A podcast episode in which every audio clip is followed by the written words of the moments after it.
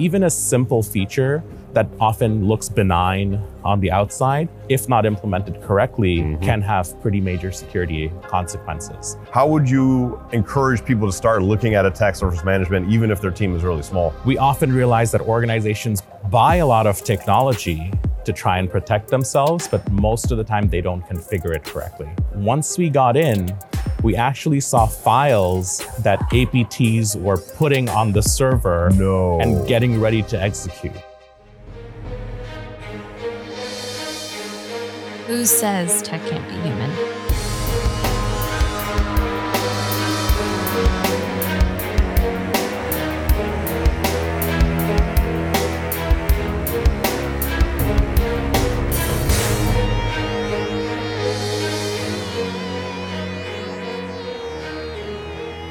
What is going on, everyone? Welcome back to the show. Glad to be back again. We are here at RSA 2023, stronger together, Mhm. and we're stronger because we have a great guest this morning. That's we have. Nabil Hannan, field CISO at NetSPI, also podcast host, just like us. Yeah. Host of the Agent of Influence podcast. Lots of good stuff, lots of good content, but most importantly, welcome to the show. Uh, thank you for having me. I'm really excited. Awesome, awesome. We were just talking before the podcast, and you were talking about golf and how you use golf as that classic like meet and greet for potential clients and all that stuff. I've always heard of people doing business on a golf course, but I never knew exactly how it goes down. How does that work? So, golf I find to be a great equalizer. Yeah. It's one of those sports where everyone is bad. No matter how good you are, you can have a bad day. Right. And someone who's really bad can have a really good day, and you just have fun on the course. Mhm. And because of that reason, I find that people often let their guard down because you're just having fun. You know, Right. no one's really competing. I mean, even the pros mess up, right? You see the pros on the PGA Tour shanking the ball Yeah. in the water, and you think, okay, that's their day job, and that's all they do every they do. single day, and they mess up. Right. It's okay for me to mess up as long as you're having fun uh, with people who have good attitude. Yeah. And um, you know, it's less about doing business for me, but more about building that relationship. Gotcha. It's rare that you can get undivided, like four to five hours attention from someone Right. where you can talk about anything. And usually it's when you're talking about their family, usually talking about how work is going, you're talking about how's travel. And uh, that's what actually makes golf such a great social game. And over the pandemic, it worked out really well because um, a lot of people did not want to be indoors, but mm-hmm. they're more than willing to meet outdoors. Right. And golf was a great way to do that. The second best way, I think, is being at a conference, right? Yeah. You're here for at least two, three, sometimes even four days, and you're, you know, talking to a lot of people, you know, here, podcasts, at the expo floor, all over. But what would you say is like that one thing about RSA that makes it so special for you? I think the biggest thing about RSA is that you get people coming from all over the country and also internationally. And there are a lot of people who are very hard to meet with when they're not traveling, when they're in their home turf. They have family commitments and other things that usually take up a lot of their time. Right. So when everybody is traveling and everybody's in for a common event, you often realize that you have more time, you have more social activity, and you have the ability to really meet face to face and and talk to people, Right. which is the part I love. You know, Zoom and virtual meetings are great, Right. but just the bandwidth of information exchange and the Mhm. connections you make in person, there's no true replacement for that today. For sure. Is that something you always had, like growing up, or is that something you've had to develop over time? You know, I, I get asked that question a lot. Yeah. And I have to give credit to my parents. Both my parents are diplomats and they're in the Mm. foreign service for working for the Bangladeshi government. Wow. So growing up, I got to observe them move country to country and really quickly have to adapt and build connections with people there. Wow. And given their background in diplomacy, I often observed how they build connections very quickly. Yeah. And, you know, as much as I hate to say it, because I tell them that I would never want to be in the foreign service or never go into diplomacy myself, Yeah. I feel like I've picked up naturally a lot of their skills. Mm. And that's actually paying dividends to me today. What's what's one skill that you would say like this was like the the golden nugget that I learned from my parents? I think the the thing about them, uh, and it's also a philosophy I I try to make sure that I'm expressing to everybody is just being genuine mm-hmm. when you meet people. Yep. Right. You know, it- any it's people can often tell when you're meeting someone and being fake or Yep. you're trying to represent a persona that's not natural to you. Right. It comes across pretty quickly. Mm-hmm. But if you can genuinely be yourself when you're interacting with somebody and also take a genuine interest in the other person that you're interacting with, that makes a huge difference. So often people say, Hey, you travel so much, does that get tiring? From my perspective, it doesn't get tiring to me because I the people I'm meeting with, clients, prospects, colleagues, I treat them like I would treat my friends. Right. So it feels like I'm just go traveling to go visit my friends. Love it. So we got to talk about that. You were just before we hit record, you're talking about how much travel that you actually do, and I'm a little shocked. It's a lot. One one city, two cities per week. I would love to hear a little bit about like what goes into the field CISO role. You hear it a lot, but what's been your experience with it? So, as a field CISO, it's my responsibility to work with some of our most strategic customers and help them build and evolve their cyber strategy. Mm-hmm. And as you can imagine, to do that with some of the biggest organizations that we work with, we work with some of the largest ba- banks globally. Mm-hmm. We work with some of the largest healthcare providers. We work with some of the biggest technology companies that are building high tech solutions and software and hardware. They are everywhere. They have They are. offices everywhere. Their people are everywhere. So, in order to be able to meet with them, I have to travel. And as I mentioned earlier, I prefer the in person connection, in person relationship building, and also just getting to see how they do business, how their lives work. Mm-hmm. And to be able to do that, you have to go meet them face to face. For sure. Yeah. When we got into the field, it was just InfoSec. I'm probably was the same when you got into the field. Just InfoSec, cybersecurity. But now we've got these buckets, right, that are developing. You can look at Gartner, you can look at whatever you want, but it, it's getting deep and you're having to specialize. What are the categories in cybersecurity that get you excited today? So, one of the biggest and one of the newer spaces that's getting a lot of attraction is the attack surface management space. Mm-hmm. For sure. So, you know, organizations, I believe, inherently understand that they have to understand what their perimeter looks like from an internet facing asset perspective. But the challenge you have today versus what you had maybe 10, 15, 20 years ago is your assets are changing rapidly. Mm-hmm. With cloud adoption, your ecosystem could look one shape today and a different shape tomorrow. Yep. Right. And not only that, you could be exposing something very bad today versus something a little less bad the next day. Yeah. So, having the ability to truly understand and manage your attack surface and know what you're exposing to the internet is a key problem that a lot of people are trying to solve. So, at NetSPI, we have our own attack surface management solution that we've built and launched over the last year. Uh, it's getting a lot of traction. And our key differentiator is the fact that we we have we are technology enabled, but we're delivered by people. So our clients get to interact with really strong technology and have real time access to their attack surface and potential exposures. Mm-hmm. And we have an operations team in the background that is analyzing all the data that our tooling and automation are providing, Yep. analyzing it, and making sure that the data that our clients get are really low on false positive. Mm-hmm. So the signal to noise ratio is very good. Awesome. Mm-hmm. And our clients don't have to now waste time looking through results from automation and determine whether it's truly an issue or not. When they get information from us, they know it's an issue. We show them how it's an issue, and then we help them address it. I think a lot of cybersecurity solutions and practices are attack surface management because you're ultimately trying to reduce the blast radius of an attack or just reduce the opportunity for an attack. And it seems like now a lot of organizations have attack surface management capabilities. It's something that everyone is trying to advertise and you know gain attention for. But what would you say makes NetSPI and like what you all do different than what everyone else is doing? So there are a couple of different flavors of attack surface management mm-hmm. out there. There's the ability to look at information that is publicly available about an organization and make determination on the the risk threshold that that organization is taking. So you can look to see what type of technology they're using that's exposed to the internet and say, okay, well, they're clearly using a legacy programming language, Right. that's more risky than using one of the modern programming languages Mm-hmm. because the modern programming languages may have more security controls built in. That's just Mm-hmm. one example. You don't have to do any testing to determine that. Those are things you can do based on public information that's regularly available at all times. Right.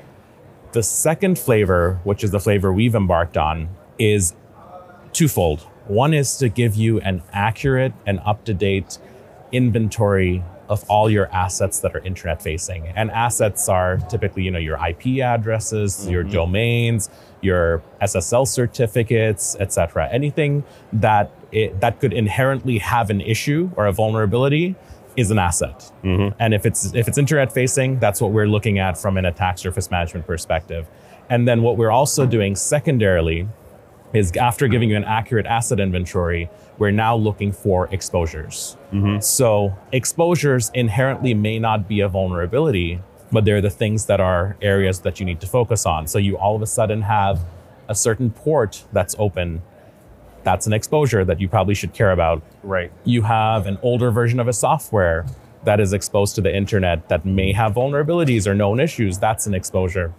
And then, of course, a subcategory of those exposures are vulnerabilities. You might actually have vulnerabilities that are internet facing, and we can detect them and then notify you in real time or in near real time uh, because our team does have to analyze it and make sure that it's truly exploitable before we report it to you. I need to jump in here for a second because our sponsor and friends at NetSPI wanted us to ask you, our listeners, a question. Are you constantly wondering what else is on your attack surface? NetSPI has created an attack surface management platform to help you make sense of it all. NetSPI has a team of skilled pen testers that can help you find those critical vulnerabilities and become your partner in creating the right remediation game plan for you. To learn more about NetSPI, visit netspi.com forward slash HVM and tell them Hacker Valley sent you. Thank you, NetSPI, for sponsoring this episode. Now let's get back to the conversation. I always feel like you have to have those mandatory programs. Like asset management to me is a mandatory program. You can't do IR, you can't do threat hunting, you can't do red teaming without really understanding what is in your infrastructure. How would you encourage people to start looking at attack surface management, even if their team is really small? I love using analogies in this case, and Yeah. you just reminded me of something. So I consider attack surface management to be like your basic hygiene. Yep. You know, I woke up today, I brushed my teeth, I took a shower. Mm-hmm. Right. That's my basic hygiene. That's looking from the outside in. So when I go meet people, I'm presentable, mm-hmm. I'm okay, I'm not showing any vulnerabilities or exposures. Right. That being said, there are other things that could be wrong with me that I should be doing. I should be eating well. Mm-hmm. I Yeah. should be exercising. I should Yeah. be doing other things. But from an attack surface management perspective, I think it's the basic hygiene activity that you all need to be doing every single day. Right. So for a small company like a startup, I actually think it's more important to have an attack surface management solution because often startups are so hyper focused on building functionality in their systems, whether Right. it be software, hardware, etc. They're hyper focused on solving a problem Yeah. they don't have time to understand, learn, or even be security experts or know how to address security issues that they may be creating. And with the rapid pace in which software gets built today or technology gets built today and published to the world today, having a proper attack surface strategy, I think really helps make sure that you're not falling into a trap or mm-hmm. you're not getting some unforeseen event happen to you because you missed maybe a simple configuration issue. Right. Right. Or maybe you didn't think about a feature that you're building that inherently could also be exploited by an attacker. Yeah. Um, a simple example I like to use from that perspective is uh, a login page. Right. You know, you would think of building a login page that takes a username and password or an email and password would be very simple to make. But people often forget if you don't rate limit those logins, if you don't give the right type of error message when there's a mislogin, Yep. hmm you can often sit there and harvest valid email addresses Yeah, of people through that process. And now you have a list of all the user bases. You can then do credential stuffing once you Yeah. know what type of users are there and what emails are being used to log in and so on. So even a simple feature that often looks benign on the outside, if not implemented correctly, can have pretty major security uh, consequences. So that's why having an attack surface management solution is good because you might make those mistakes and you get immediate feedback mm-hmm. when that happens, when that goes out to the internet, and then you can work on making sure you address it right away. I want to talk about grit a little bit because I think when you hear about attack surface management, you sometimes think like, all right, this sounds great. Let me let me go do it. But I think teams need to have a lot of grit in order to do it the right way to really uh, reduce those exposures and vulnerabilities. What is an example of paying the piper, right, of attack surface management? What are the things that teams have to do that they typically don't want to do in the context of ASM? the ASM market has been interesting to watch evolve over the years. I think there's a bad taste that's left in in people's mouths from the technology based solutions that are out there today that are technology only. So a lot of people are resistant to trying ASM solutions because they think, okay, great, I will get the solution, but now I also have to get a chauffeur that drives the solution for Right. me. Yep. Right. So I have to now hire one or two full-time employees that have security expertise that can mm-hmm. interpret the data. They're going to get thousands of issues that they now have to track down and determine what's true or not. So the early to market were a lot of automation-based solu- ASM mm-hmm. solutions that were there, which had the right intent and they had the right focus, but with technology, any type of technology you build from a security perspective that is scanning and looking for issues, there are going to be false positives. And it's how you manage the false positive that becomes a challenge. So we've taken an approach where we've kind of shifted the focus and said, we'll give you our ASM solution, but you we can guarantee you you don't need to hire another person to do it because we have 300 plus pen testers in house who are Right. security experts. We'll leverage them as part of our solution that's baked into the subscription. We'll use them and their expertise to validate the thousands and thousands of issues that the automation reports.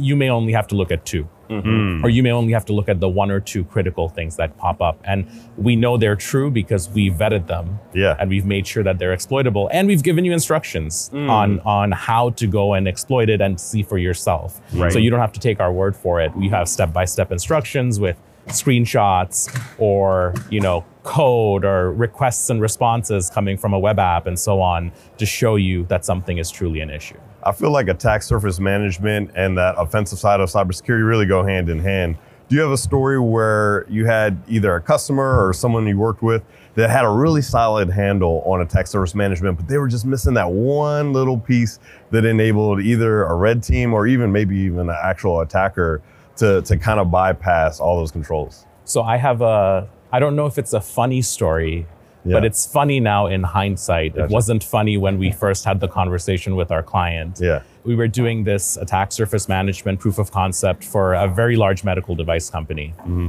We asked them, eh, like we ask all our clients before we start, can you tell us how many assets do you have? How many IPs and domains do you have that are exposed to the internet? So they came back and they gave us a number Yep. the number was somewhere around like under 4,000 is what they said. We have under 4,000 external facing assets. We were like, great, let's start and let's do the assessment. Mm-hmm. We get in there and just do the discovery. We haven't even started testing for vulnerabilities and exposures. We just do the discovery within the first four or five hours of starting the subscription. And we find that they have over 80,000 IPs and domains. And when we called them up, I, I called them right away and I said, hey, something's wrong. Yeah. Either we messed up or you gave us the wrong number, right? Mm-hmm. And we we go on Zoom, screen share, show them what we found, and they go, that's interesting.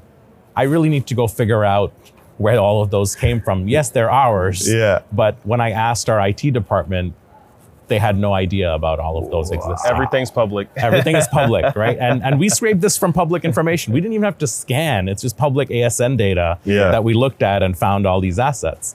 So that was interesting. But then mm-hmm. what was more interesting was after we started scanning for vulnerabilities because their asset inventory was stagnant and mm-hmm. outdated and they didn't have the capability to keep up with their Right. inventory. We actually found a remote code execution vulnerability mm. that was exploitable from the internet. Not only that, once we got in, we actually saw files that APTs were putting on the server No. and getting ready to execute. Get hmm. out of here. We actually had like the HTML file that the attackers, once they ran their script, that would say you've been owned by mm-hmm. and the the, the AAPT's name that Yeah. was taking credit for it. We found that and some reverse shell evidence that they've been running scans to do a reverse shell. We found it, and immediately their whole SOC team went and shut that down, and they just like were all hands on deck. And and we were on the phone with them till late at night. I was traveling. I remember I, I landed at 5 p.m. Um, and then I was with them on the phone till 10 p.m. Going through how we found it, where did we find it, Right. why did we not find it before, and we had to explain to them before when we tested you, you gave us the target, Right. this time you didn't give us target. We went and discovered the target, and which was much mm. bigger, allowed us to go find something. So this was something that was missed. This would have easily been a, been a big incident for this medical device company that would have probably been attacked by ransomware. Mm-hmm. And we caught it just in time to protect that from happening. Wow. Yeah, that is insane. One of the things I think is unique about NetSPI and your team is that you guys have red teamers and you also have defenders. And a lot of uh, vendors you just see with very one-sided myopic lens. Like they they're very good at threat intelligence. They're very good at EDR. But you guys have like this multi-discipline that you can use to build a better product and mul- multiple products as well. What would you say is the piece that is most helpful from having so much red team experience to help build something like ASM capabilities? Yeah, so we consider ourselves to be one of the most comprehensive offensive security providers out there. And having that visibility and view from a red teaming perspective to know how attackers truly go and exploit issues allows us to now build more capabilities to go detect when an attacker has the ability to go and execute those issues. Mm-hmm. So we actually recently started releasing another offering called Breach and Attack Simulation, which hmm. is meant to complement our attack surface management offering. Mm-hmm. Right. So if you think of attack surface management as coming from the outside in to figure out how you can breach somebody, mm-hmm. think of breach and attack simulation as knowing about the internals and controls you have that are protecting you and you're trying to figure out how hard do I really have to hit the hammer to break through the protections that this organization believes they have. Right. Mm-hmm. So this is a more collaborative engagement. We work with the organizations to understand what type of firewalls they have bought, what type of uh, intrusion detection systems have they purchased, what are the types of attacks they're expecting to catch mm-hmm. or block or be notified on. And then we come in and we keep increasing the intensity of the attacks until mm-hmm. either we bypass them or until they say, hey, we had no idea you did this. How did you do it? And we show them evidence that we've managed to do something. Right. The crazy, scary thing is when we do these assessments, our red teams, and a lot of our red team leads are the ones who help with the breach and attack simulation work Right. we often realize that organizations buy a lot of technology to try and protect themselves, but most of the time they don't configure it correctly. That's the mm-hmm. thing. And in many cases, we've seen, as sad as it sounds, where organizations bought the product but turned off all the rules because the product was slowing them down mm-hmm. or mm-hmm. product was having some weird side effect. So the person who monitored, uh, who, who configured it, they went and turned it off. And no one bothered to check if that had been turned back on again or if it's been fixed again or anything like that. So that leaves you exposed and open. So that's where both the sides come in. The breach and attack simulation can Yeah. test the mm-hmm. effectiveness of the controls you have, and ASM can constantly monitor whether there are gaps in how things are configured or what's being exposed. That's what it's all about is getting to the root. And when you look at any hero's journey, you always return home. Like and I feel like that's what that's where we're at in security now with attack surface management, breach and attack simulation is this constant cycle of discovery, uh, inventory, and then validating all of those controls. What would be that one piece of advice that you would share with anyone that's going to take that journey that hasn't really started yet? How would you recommend them to get started on it? My favorite saying is keep your basics in line. Mm-hmm. Follow the basics. Everything we're seeing, it's just a renaming or a new flavor of something we've Yes. always known how to do. It just looks and feels a little different, but the basics are still the same. Mm. Just like going back to that hygiene example, right? You could be eating healthy, but if you're not showering every day, that's a problem, Right, right? right. So follow the basics, do the things you're doing, be proactive about it. Understand that there's isn't a one size fits all solution for everything. But ultimately, if you're making conscious decisions that meet your business objectives, you should be okay. Mm-hmm. But you cannot forget the basics. Hundred percent. Nabil, thank you so much for taking time out of your busy schedule to hop on the mics with us. If anybody is curious about Nabil, NetSPI, even this podcast, Agents of Influence, be sure to drop down into the show notes wherever you are watching or listening to this. And with that, we will see everyone next time.